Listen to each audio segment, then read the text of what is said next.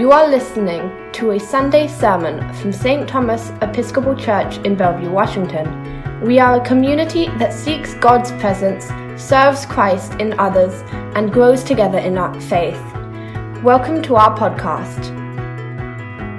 The following sermon was preached on the first Sunday of Lent, March 1st, 2020, by the Reverend Lex Breckenridge, rector at St. Thomas.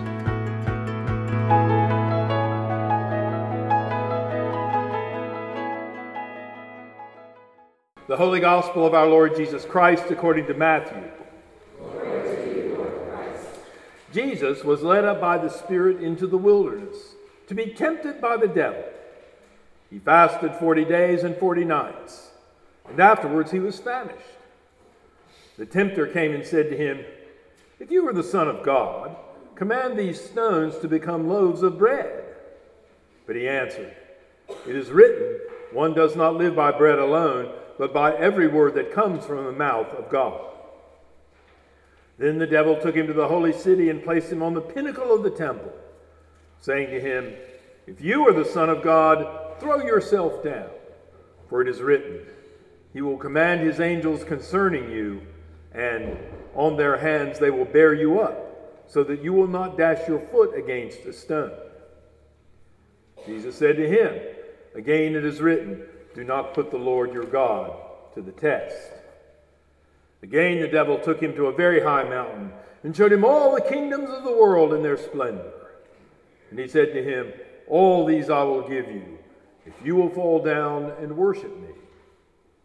Jesus said to him, Away with you, Satan, for it is written, Worship the Lord your God and serve only him. Then the devil left him and suddenly angels came and waited on him. The Gospel of the Lord.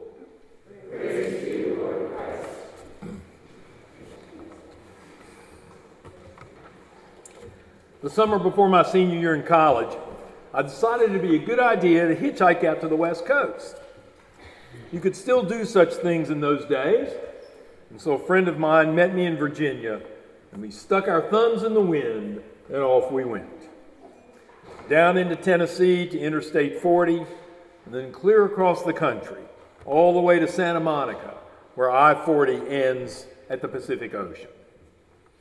After staying in LA for a little while, crashing, it was called in those days, we set off up the coast on Highway 1.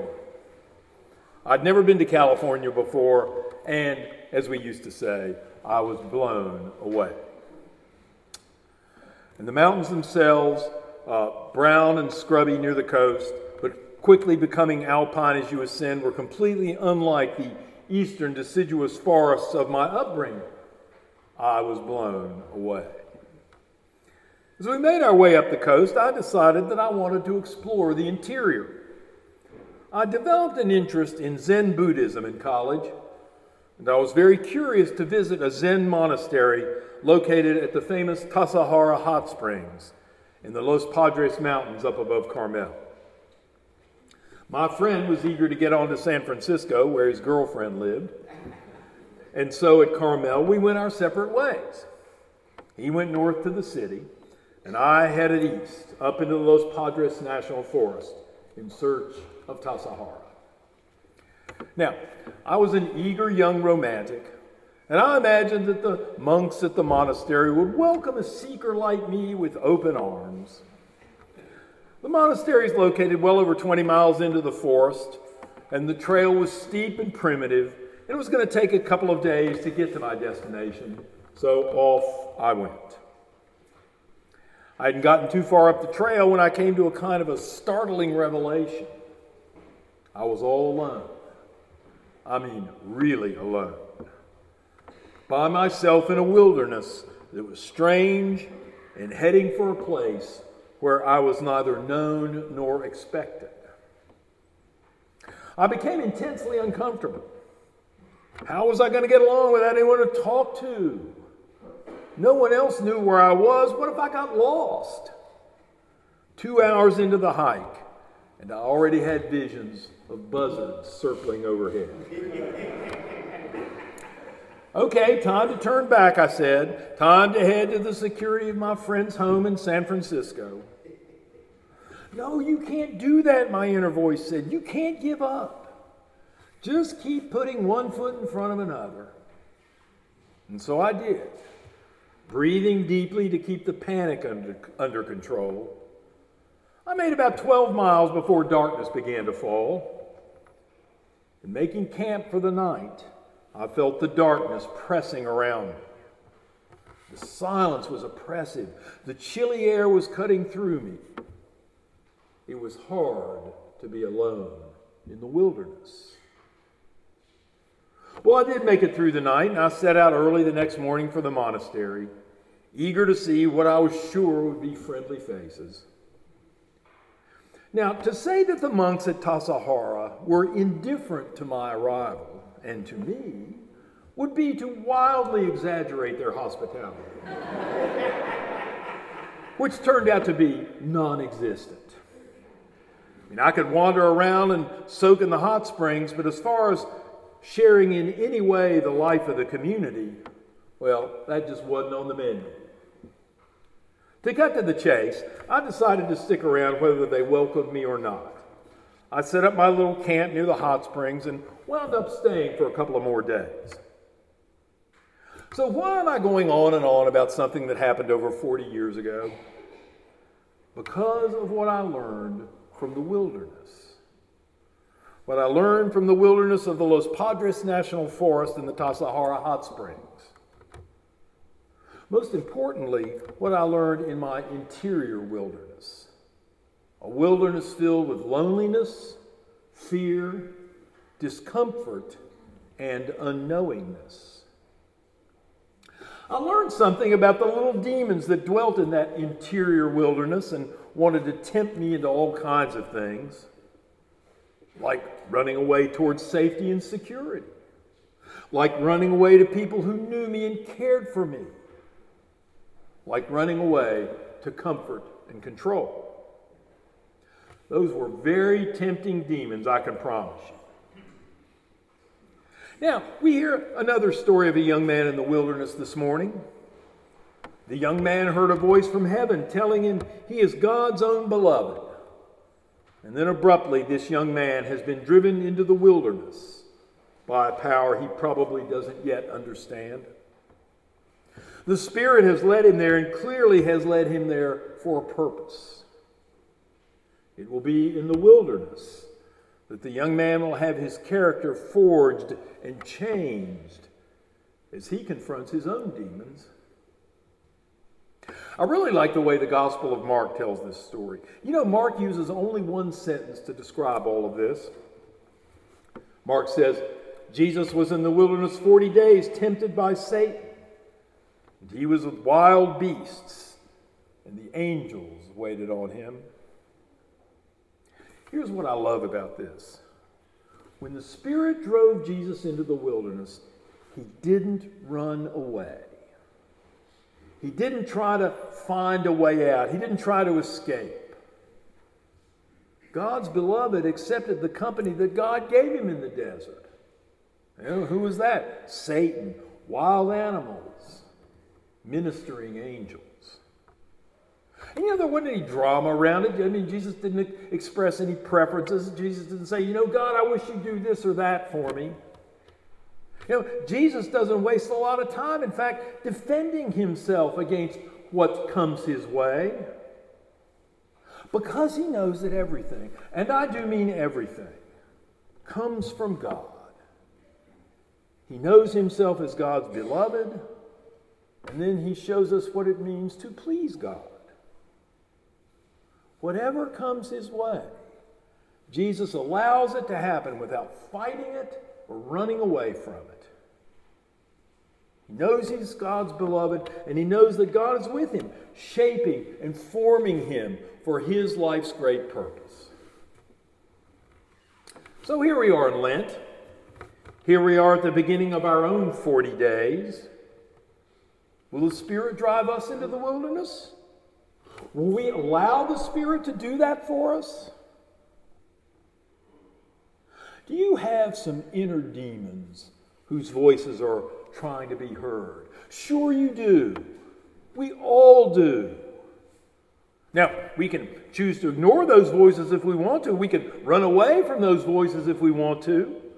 But you know what? They won't go away. We'll need to turn and face the demons. And you can do that because you are God's own beloved. The story of Jesus being tempted in the wilderness isn't just about Jesus, it's about you too. It's about what you do, or better stated, what you allow God to do with your demons. In my wilderness time, those many years ago, my inner demons weren't the only voices I heard. I heard another voice, a different voice, a voice that says, You're beloved. You're going to be okay. The love that had been the foundation of my young life was with me in the wilderness. And that love brought me out on the other side of the wilderness to a new place of confidence and growth. And to this day, I'm really grateful I didn't run away. So enter the wilderness. Each day during Lent, find a place of silence and solitude. Now, the silence might be tough at first. You might find that you have some thoughts and feelings you've been trying to outrun that might be catching up to you. And you might find some wild animals too. Will you stay or will you run away? Will angels minister to you? There's only one way to find out. Head to the wilderness for the next 40 days. You know, even if it's only for a few minutes a day, let the Spirit lead you there. Confront your demons. Hey, you might even think about getting friendly with some of those demons. Now, I know that might sound strange, but what I know is that oftentimes the things that devil us are just shadows of our true selves. You know, when we embrace the demon, when we love the demon, we might love the demon back to hell. But we won't know until we confront the demon, and we won't confront the demon unless we allow the Spirit to lead us into the wilderness. Now's the time. You are God's beloved. Enter the wilderness with confidence. W.H. Auden was one of the great poets of the 20th century, and he was also an Anglican. One of his poems is the text for a hymn in our hymnal, 1982. It's number 463, and it's reprinted in your, uh, in your worship sheet. If you turn to that, Four, yeah, it's right. It's in your worship sheet, just below uh, the, the sermon announcement. The choir is going to sing it once for us. The, the, the, the tune's a lovely tune, but it's a little complex. So the choir is going to sing it once for us all the way through, and then we're going to join them for a second round. This poem, my dear sisters and brothers, is really an invitation to follow Jesus into the wilderness.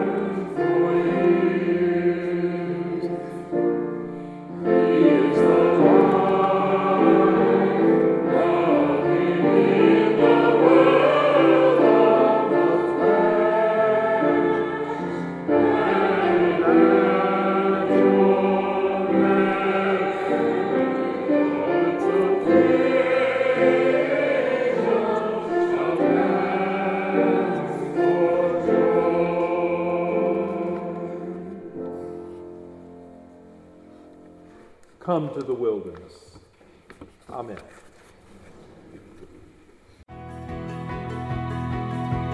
For more information about St. Thomas Episcopal Church, please visit our website www.stthomasmedina.org. That's at www.stthomasmedina.org.